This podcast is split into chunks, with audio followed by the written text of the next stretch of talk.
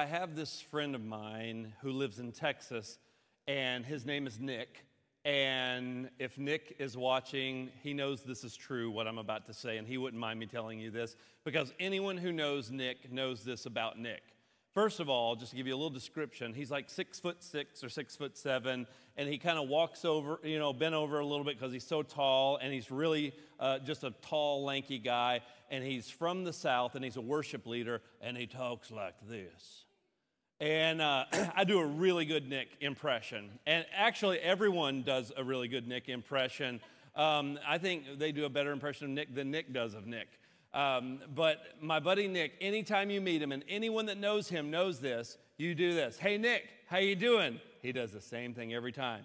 He sticks his belly out a little bit, hunches over, starts scratching his belly. He goes, I'm tired. And so anyone that knows Nick, it's like this big, thing that we all do to each other. Hey, how you doing? Everybody go, oh, I'm tired. I'm tired. All the time, no matter what's going on. It could be like the greatest thing ever. He could have had like 20 hours of sleep. Oh, I'm tired. Doesn't matter. Nick's just always tired. And I was thinking about Nick when I was preparing for this sermon, because I was thinking, I think all of us can get really tired, and maybe a lot of us are tired. We're tired when we're hearing messages like what you've been hearing lately about engaging, and you're like, yeah, that sounds great. I know I need to engage. But I'm tired. I've been through a lot. I've been through a lot of challenging stuff. I mean, all of us have been through COVID-19, right? And there's still, things that are challenging in our world. And you may turn on the TV, and the things that are just screaming at you are stuff that you look at online, and the stuff that's happening in our world that's beyond our control. We're just like, oh, I'm so tired of all this. And you're just like, oh, I'm tired. And let's just have real talk for a minute. I mean, this is the truth. It's honest. There's some of you that are here, or some of you that are watching online, that you're newer to BCC and you're from different churches. And you may be carrying around some baggage and some church wounds and some hurt from maybe where you were before if you were attending a church. And you're tired. And those of you who have been a part of BCC, you've just gone through a massive building project, and you've had a pastoral transition, and we've all gone through this, and we're just going, oh, I'm tired. And we just get exhausted, and we exhale, and we're looking to regain our strength. And a lot of us will say, I'm tired, so that's kind of why I'm sitting back for now. I need a break. I need a time to breathe. I just need to be fed right now. And I think that's true. There are those seasons, there are those times. And so I'm not wanting to beat you up for that, or make you feel guilty, or make you feel bad for those things. But at the same time, when do we re-engage? When do we say, okay, it's time to get plugged back in? It's time to start running again. It's time to start getting plugged back in, because if we don't ever start making steps in that direction, we're going to get caught in a cycle of justifying all of our disengagement. We're going to make a lot of excuses for the reason that we're sitting on the sidelines, instead of actually being more involved, connected, and plugged in with our church family, plugged in with maybe even our own family at home, present in our relationships, or living with a kingdom mindset, because we're just like my buddy Nick. Oh, I'm tired.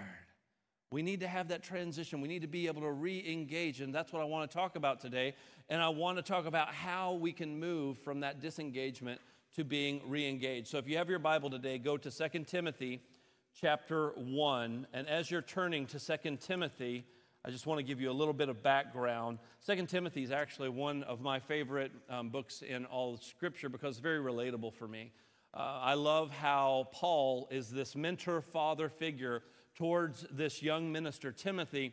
And Timothy is trying to do his best. He's gifted, he's called, but at the same time, he's also intimidated by things that are happening around him. He's scared of the association that he has with the Apostle Paul, because Paul keeps going in and out of prison, and it's not very popular to be associated with Paul. Some people are like, hey, do you know that Paul guy? He's in prison again. And you're like, yeah, we're like best friends, or he's my mentor. That's not a very popular thing to say. And so he's dealing with the pressure of association with Paul when Paul's in and out of prison.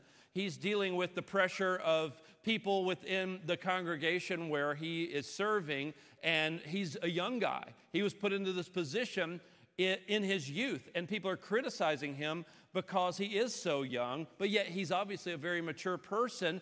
Otherwise, he wouldn't have been placed in this role. He's gifted, he's mature, he's ready for the position. Paul laid his hands on him, and he's in this position and has been commissioned to do that, but he's just kind of tired. He's tired of the outside pressure. He's tired of all the criticism, and it's caused him to withdraw, just like you and I can have a tendency to withdraw when we feel pressure from the outside, or when we feel criticism, or when we feel that things just aren't going well, and we just go, man, I just need a break. I need to unplug for a little bit. I need to just be ministered to. I need to just soak, I need to just be fed. All these things that we say, but yet Paul is addressing this issue of intimidation with Timothy for the sake of helping him to actually be a good and faithful steward and to do what God has called him to do. So with that in mind, let's read 2 Timothy, first chapter. Let's read the first 4 verses here. Paul, an apostle of Christ Jesus, by the will of God, according to the promise of life that is in Christ Jesus, to Timothy, my beloved child, grace, mercy, and peace from God the Father and Christ Jesus our Lord. I thank God whom I serve, as did my ancestors, with a clear conscience, as I remember you constantly in my prayers night and day. As I remember your tears, I long to see you, that I may be filled with joy. I want you to hear this father's heart of Paul to Timothy. He says, I see the difficulty you've been going through. I acknowledge the pain that you've experienced. I'm acknowledging the disappointment, the frustration. He's giving words to that and saying, I see that, Timothy, and it's caused me to pray for you. I care about it, and I want you to know I see that. I think this is important because a lot of times in Christianity, we have this idea of if you're struggling, or if you're going through something hard, or if you feel like you're failing, or if you feel like things are frustrating or difficult, and you take a step back or you unplug or whatever the case may be, and we just feel wounded, we feel like something's wrong with us and we're doing something wrong. We feel like, oh no, I've just been wounded. I can't let anyone know I'm wounded. I have to put on this facade of everything is okay. And we think that that's being spiritual, but it's actually being fake and it's being hypocritical because we're not being vulnerable and we're not being real and we're not being authentic. We're instead trying to make everyone think everything's okay because we think everything has to be okay because that's what we've been told to do. Everything always has to be okay. And if it's not okay, then I'm doing something wrong. And here Paul says, I'm mindful of your tears. He didn't beat him up for his tears. He didn't tell him he's wrong for having tears or having difficulty or having struggles. So many of us in Christianity beat one another up, and we don't do it like a lot of times in a mean way, but we do it in a demeaning way. Well, you should just have more faith. You should pray more. You should do this more. You should do this more. And it becomes so overwhelming that we feel like I'm hurting right now. And we feel like there's something wrong with that. And somehow we're failing as Christians. And the church ends up beating each other up when we're all wounded, when we're all struggling. And we never really move past that. And Paul is saying, I see your tears. It's causing me to pray for you. Now, Paul is mindful of his tears, but Paul doesn't want him to stay stuck in that time of grieving or in that time of woundedness or whatever's going on in Timothy's life. But we can also see the heart of God in operation here when Paul says, I'm mindful of your tears. Because as you look all throughout Scripture, God is mindful of the very same things. And I want you to hear the heart of the Lord today through the Scripture. Psalm 34 and verse 18. Could you pull that up? Psalm 34 and verse 18. The Lord is near to the brokenhearted and saves the crushed spirit. Isn't that comforting? He is near to the brokenhearted. Didn't say he beats up the brokenhearted and tells them, you got to do better. No, he's saying he's near to you. If you've been through something tough, if you've been through a difficult season, God is near to you. He wants you to be healed if your spirit has been crushed. Psalm 147 and verse 3 says, he heals the brokenhearted, and he binds up their wounds. God is mindful of your woundedness. God is mindful of your challenges that you've gone through. He's mindful of the things that you have cried over, that you've mourned over, that you have been going through difficulty, and it's just caused you just such pain. He's mindful of that, and he wants to bind up your wounds. He wants to be that source of healing for you. And then this scripture blows my mind, Psalm 56:8. You have kept count of my tossings, put my tears in your bottle. Are they not in your book? Wow, seriously? Like, I know I collect some weird stuff, but that's a strange thing to collect. Yeah. What that scripture is saying is that God is mindful of your difficulties. He remembers those things. He's near to you during those things. God is not shaming you. God is not wagging his finger at you for being someone who has experienced pain or difficulty or challenge, just like the Apostle Paul displaying the heart of God to Timothy, saying, Timothy, I'm mindful of your tears, and I wish I could see you, but he can't because he's in prison. And he's writing this letter to Timothy from prison. And he's like, I want to be with you, but I can't. But I know you're hurting. I know you're struggling. And it's causing me to pray for you. I want you to hear me today. God sees your tears. God understands your pain and your weariness. And I understand that we all get disengaged from our passion. We get disengaged from using our gifts, and we get tired when we go through rough seasons. Every one of us do this. And God sees that. God understands. And can I tell you that he doesn't want you to get stuck in a cycle of being disengaged. He can actually take what the enemy meant for your harm and your destruction and turn it around for your good and his glory. And that means that the very thing that the enemy thought he was going to use to take you out is the very thing that God can turn around and just do something beautiful with. That's the power of our God, amen? So he doesn't want you getting stuck. He doesn't want you sitting on the sidelines feeling sorry for yourself.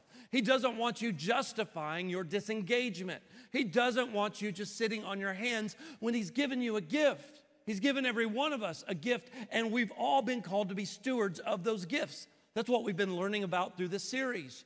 We talked last week in Matthew 25 about the parable of the talents and about how the master entrusted to 3 individuals different amounts of money, and 2 of them were found faithful, and 1 of them didn't do anything with it. And the 2 that did something with it received the same praise. They heard from the master, well done, good and faithful servant. You have been faithful with a few things. Now I'm going to make you ruler over much. But then to the one who didn't do anything with it, he got chastised. Even though the guy said, well, here, take what you've given me and, just here, have it back. And the guy didn't do anything with it. So we know we're called to be stewards. We know we have a responsibility. And God doesn't want us to get stuck. God doesn't want us to get stuck, but he is mindful of the pain. He is mindful of the weariness. Some of you have just been challenged so much, maybe financially, maybe with your own health, maybe you've lost family members, maybe you've dealt with sickness personally, maybe it's just been the stress, maybe it's just been the disappointment and the frustration. We went through a very heated political season. We've gone through people being divided over all sorts of issues and ideals. And all of that can make people weary. All of that can make us just want to go, why even try? What's the point? It can make people just be continually stirred with anger. And can I tell you, the longer you stay angry, the more you're going to get tired and disengaged and weary. And the enemy loves using all those different tactics to just keep us spinning, to keep us disconnected, to keep us divided, to keep us focused on things that are distracting us from the eternal things, from the kingdom of God and kingdom priorities. And I want to encourage you today and remind you that God does see that, and God wants us to break free from this cycle of disengagement and get re-engaged. So don't get stuck in the discouragement or the pain, because you're needed. You have been given a gift. You are a steward. you have been given a responsibility. And God has called every one of us to use those gifts for his glory. Amen, church? That's why we've been talking about equipping the saints. That's why we've been talking about engaging and getting reconnected. Well, you are needed, church. You are needed in this local body. Every one of us have been given gifts. The Holy Spirit has distributed gifts to every one of us. And therefore, the evangelization of the gospel, and therefore the edification of the church. And God wants us to use those gifts to sharpen one another with, to share the good news about Jesus Christ with the world. And we need to use those gifts and say yes to those opportunities and those greater things. And that's what God has called each one of us to do. You are needed. Remember in Ephesians chapter 4, where Paul writes and he says that it's like when every part of the body starts working together and every joint is moving the way it's supposed to, the body begins to grow and be built up, and it's edifying itself in love. And that's what the church is called to do. But every one of us need to recognize our role, and we all need to recognize that we are called to re-engage. Let's keep on reading Paul's letter to Timothy. Let's pick it back up where we left off in verse 5. I am reminded of your sincere faith, a faith that dwelt first in your grandmother Lois and your mother Eunice, and now I am sure dwells in you as well. For this reason, I remind you to fan into flame the gift of God, which is in you through the laying on of my hands. For God gave us a spirit not of fear, but of power and love and self-control. Therefore, do not be ashamed of the testimony about our Lord, nor of me, his prisoner, but share in suffering for the gospel by the power of God, who saved us and called us to a holy calling, not because of our works, but because of his own purpose and grace, which he gave us in Christ Jesus before the ages began, and which now has been manifested through the appearing of our Savior Christ Jesus, who abolished death and brought life and immortality to light through the gospel, for which I was appointed a preacher and apostle and teacher, which is why I suffer as I do. But I'm not ashamed, for I know whom I have believed, and I am convinced that he is able to guard until that day which has been entrusted to me. Follow the pattern of sound words that you have heard from me in the faith and love that are in Christ Jesus. By the Holy Spirit who dwells within us, guard the good deposit that was entrusted to you. Paul tells Timothy here quite a few things after he says, I'm mindful of your tears. I want to see you, but I want you to remember something, Timothy.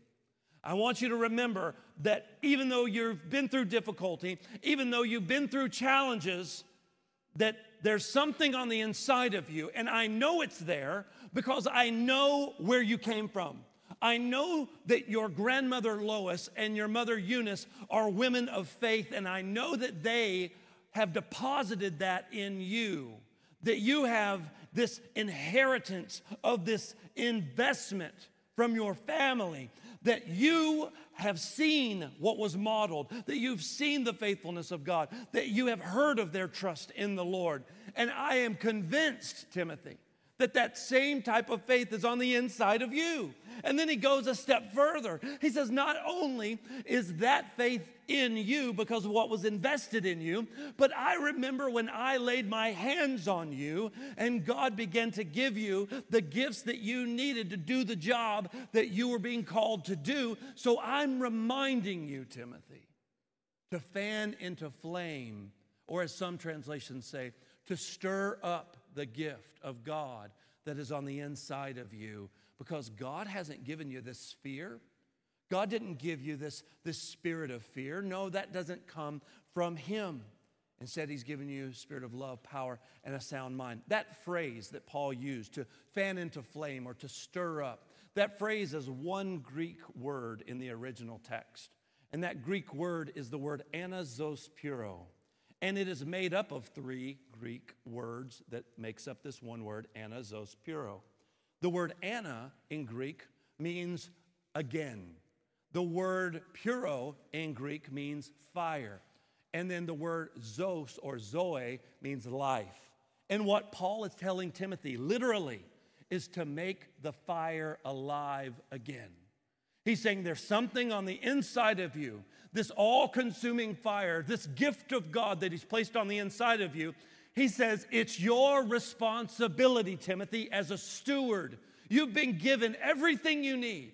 Now it's your job, it's your responsibility to stir it up, to make it alive again, because those embers are there and they're burning hot, and God gave you those things. And what God has given you, man's not going to be able to take that away.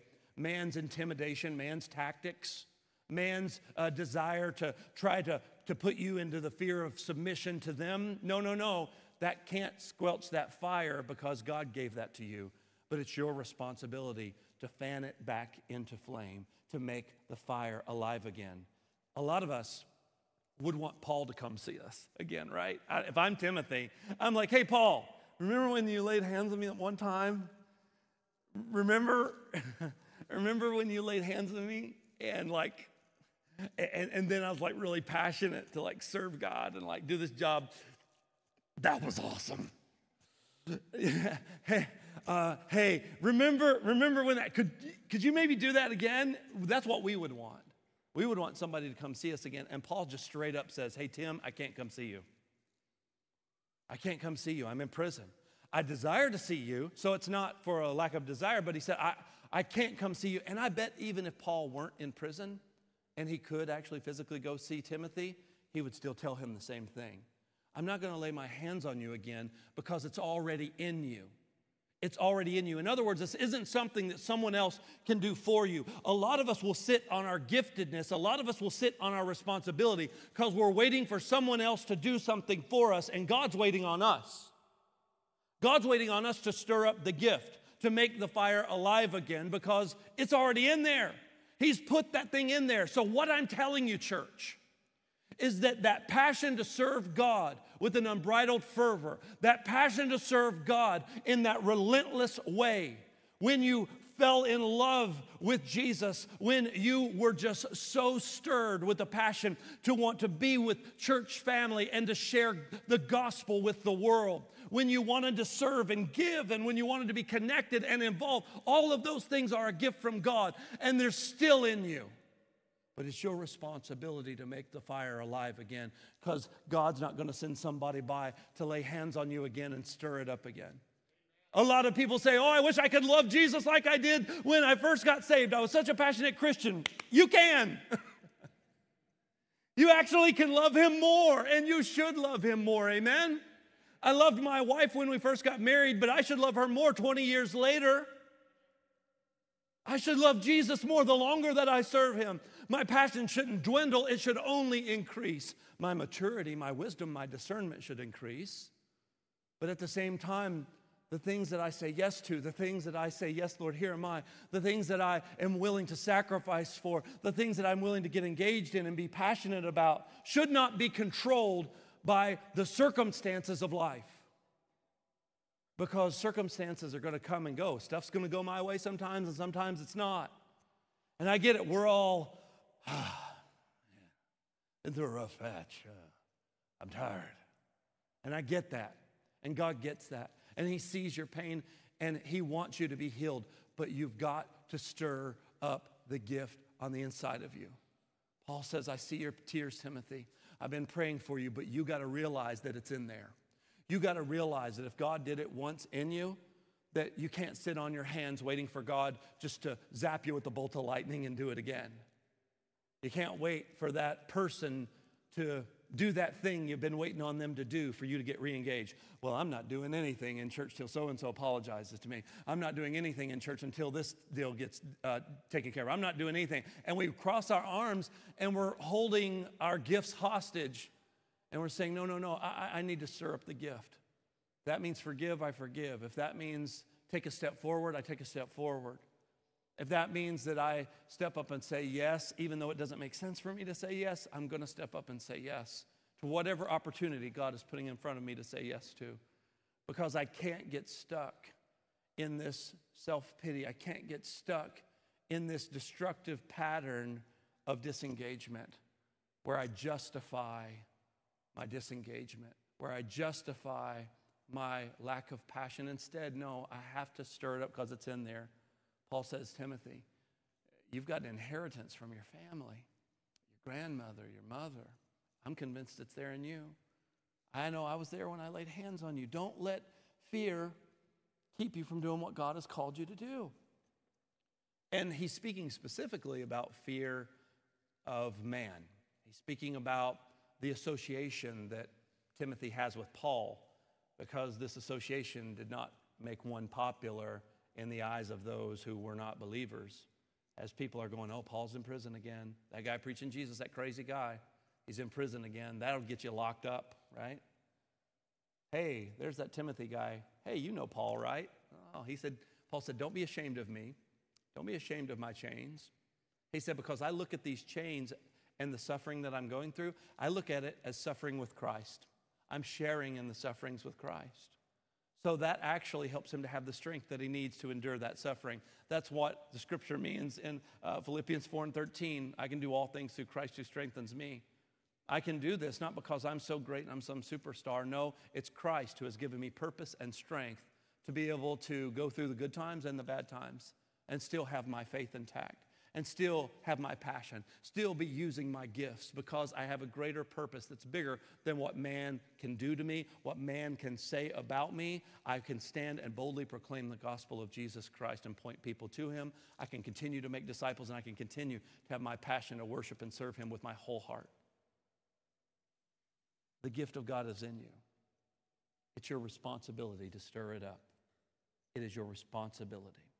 The gospel should stir urgency, boldness, and purpose in every one of us. It is the gospel that does this. It is me remembering my need for Jesus. It is me remembering what Jesus did on the cross that should stir my heart, that should stir my affections, that should align my priorities to be in line with kingdom, eternal things, because I see what matters to God, and to have the boldness from the Holy Spirit, not some boldness I conjured up on my own, but the boldness that the Holy Spirit gives me, that I can speak and I can share the word of God boldly, that I can have that sense of urgency, and that'll help me to get unstuck.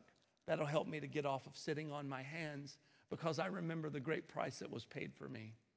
And I remember that when those nails were going through his hands, when he was being beaten, when he was being mocked, when I see and think about what he went through, that should have been me. That was what I deserved. But instead, I didn't get what I deserved. I got grace instead. I got forgiveness. I got welcomed into the family of God because Jesus Christ made a way where there was no way. He gave hope where there was no hope. And through faith in him, through trusting in him, through walking with him, through following him, through trusting and obeying him, and through seeing him as that hope, then I too can live that life by faith and be bold, not because of me, but rather in spite of me. So make the fire alive again today, church, by stirring up the gifts and remind yourself of the gospel, because the gospel should stir up a passion in us to say yes to those greater things we've been talking about. As we've been talking about discovering your gift, as we've been talking about developing your gift, all those are great ideas, and all those are things that we should do. But when you're tired, when you're weak, when you're disconnected, it is time to stir up the gift and get re-engaged, because re-engaging is good and faithful stewardship. That's what re-engaging is. Remember, the servants of the master who entrusted them with talents, he was entrusting them with that money to do something with it. And he's entrusting you with the gift that he's given you to do something with it. Amen, church? And we need to stir that up. It's part of our good and faithful stewardship. So guess what? That means it's not based on how I feel. Oh, because I don't always feel like it. I don't always feel like stepping up and saying yes. I don't always feel, sometimes I just want to go, don't you know? I'm tired. Don't you know what has happened? Don't you know what I've gone through? Don't you know how difficult it is? And God says, yeah, I know. I see it. And I care. But it's time to stop making excuses and be that good and faithful servant. And I was thinking about this. A lot of us hear messages like this that would stir us up, and we get excited, but then we're like, okay, what do I do? And I thought about this, and I wrote these things down in preparation for this message, and I just am going to believe that the Holy Spirit is going to use these next few words, and they may not be relevant for every person here, because I believe each one of us are at a different place in our journey and in our walk. Because some of you are hearing this message about woundedness and all this stuff, and you're like, I feel great. I'm doing, that's not my deal. Like, okay, great. Well, then that part's not maybe necessarily for you. And then some of these things that I'm going to say may be things that maybe the Lord will use to spark something in your heart to take that next step, because I want you to know what to do with this message. I just don't want you to get pumped up with something and walk out and go, okay, what do I do now? I want to help you, and I want the Holy Spirit to just show you that next step. So I'm going to give you some thoughts and pray that the Holy Spirit uses these to help you to re-engage. Here's the first one. Maybe you're a person who has been disengaged, and the first thing you need to do is repent. Oh, that's a fun word. Yeah. And I mean repent by acknowledging that being disengaged, that you've disengaged and you've been sitting on the sidelines for way too long. And you need to give voice to that and tell God you acknowledge that. God, I acknowledge I was wounded, yes, I was hurt, I was disappointed, I was frustrated, and it caused me to be disengaged, but I've been disengaged for a while now, and I don't know how to get re-engaged. Just confess that to the Lord. I haven't trusted you to heal my broken heart. I haven't trusted you to bind up my wounds. I haven't trusted that you hear my cry. I've just felt tired, and I've kind of gotten more tired and more angry, more disappointed, or in more self-pity or self-doubt. And Lord, I need to confess this before you, and I need to repent, Lord, because I know that your joy is my strength. And that leads me to the next thing, that maybe you're a person who needs to facilitate a greater degree and a greater atmosphere of thankfulness in your life. Start with the gospel, being thankful for what Christ has done, because there's something about thankfulness that shifts my mind and my heart. If you have just been spewing negativity about what's not right, about what shouldn't be, about how it's not fair, about how it should have been this way and it should have been that way, if that stuff is still coming out of your mouth, stop, and repent and start speaking thankfulness. Lord, I want to just thank you for sending Jesus to die in my stead.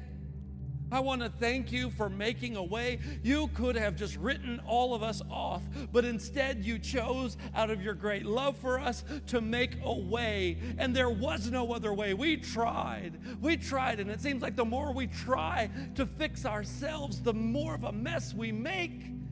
But Lord, you made a way, and I just want to say thank you. I want my heart to be stirred with a gratefulness for what Christ has done. And then look around you and begin to be thankful for what God has done in your life personally, even beyond what he's done for you by sending Jesus. Lord, thank you for the many blessings. Thank you for taking care of us. Thank you, Lord. It's been a hard road, but thank you. Cultivate an attitude and an atmosphere of thankfulness. And I guarantee you that will stir up this gift of God on the inside of you and help you to get unstuck. Start being thankful. Maybe write these things down. Put them where you see them. Hold each other accountable with your friends and your family, your spouses, to get rid of that negativity in your life, to not just keep going negative, but be thankful. Maybe some of you, it's time for you to step up and begin investing in others. You remember the series that we did a while back called Are We There Yet? A lot of you that were here back then, you'll remember that there was a little pie chart that was drawn on a marker board. And every week there was a new kind of step of maturity that was added. Does anyone remember the last step on that was here? Shout it out to me if you remember. Parents, spiritual parents, that's right. I was only here for one of them, so I mean, I don't. I watched them all, though. I did. And the last one was spiritual parenthood. Spiritual parenthood is this idea of now I'm investing in others. Now I have grown to a place in my understanding and in my spiritual maturity to where I see my responsibility is to actually be a disciple maker, and I'm actually investing in other people intentionally, and I'm sowing my life into them. And some of you, you need to re-engage and have that gift of God stirred up in you to invest in other people, because you've stopped and you've made excuses. Maybe that person you were investing in disappointed you and hurt you. And maybe somebody stabbed you in the back, spread lies about you. Maybe it was just too hard and took up a lot of time. Or maybe you just don't know if it's worth it. And God's saying, no, no, no, that's a gift. That's a responsibility I've given you. Some of you mature believers, I'm calling you back to this place of investment. Some of you who are in that spiritual parent season that you've been sitting back on the sidelines just to soak up and catch your breath, I'm calling you to re-engage. Maybe that means starting some sort of group where some of you older saints who have some maturity in your life, you invest in some young couples or some young people or some people who are maybe going through difficult times, or maybe there's someone on your heart or on your mind that you just need to tap on the shoulder and take them out for coffee. Whatever the case is, you get engaged, and it's time for us to take that responsibility of investing in others. Maybe that's how you stir up the gift of God on the inside of you. Maybe some of you need to try something new, because for a lot of us Christians, we get in these rhythms and these patterns, and maybe you've been doing things for the Lord, but you've been doing these things that you've been doing, and it's just become a box that you check to make yourself feel better about your walk with God and go, well, I'm a good Christian because I do this, and I check this box every week, or I check this box every day, and this is the thing that I do. And you need to have like a healthy disruption in that rhythm, because you've lost your heart in the process and you're just doing it. It's like you're honoring God with your lips, but your heart is somewhere else. And it's time to get your heart re-engaged. And maybe that means stop doing that thing you were doing and start doing something new that stretches you and challenges you a little bit. Maybe that's for somebody here today.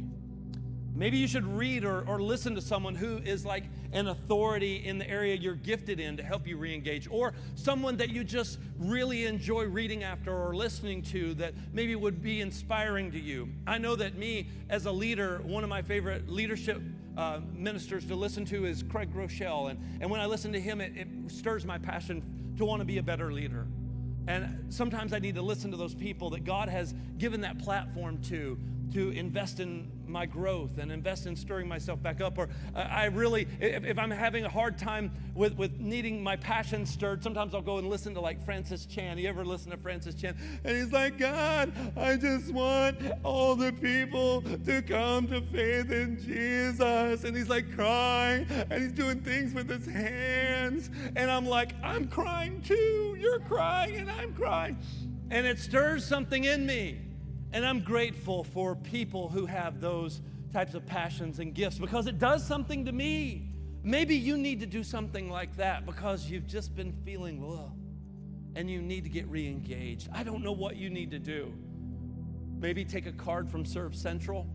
You know that over at Serve Central, we have all these cards that are hanging there, and those cards mean opportunities. Those cards mean needs within our own church family, and we need to be serving each other. We want to make sure that we can have enough people serving to help us open up our kids ministry second hour, as we're basically having to rebuild everything, it seems like, from scratch, coming back from COVID and all this stuff. And we want to be able to do things like that. We want to be able to offer more ministry to more families so that the whole family can receive ministry at their age level and to receive excellent care and ministry, and as they hear the gospel, as they grow, as they're challenged. And you can help provide those opportunities. Maybe God's calling you to step up in an area like that. Maybe God's challenging you to re-engage giving. Maybe God's calling you to re-engage prayer. Maybe God's calling you to stir up the gift of God and talk to that neighbor or talk to that family member, whatever the thing may be. I want to encourage you to stir up the gift, because God has given you a gift and He wants you to use it. However you stir up the gift, it's your responsibility to be a good and faithful steward. Stop waiting on Paul to come lay hands on you again, Timothy, and stir up the gift of God. Don't be afraid. Don't let the enemy win. Don't let what has happened in the past keep you stuck. God cares. God wants you to be healed, and he wants you to step up.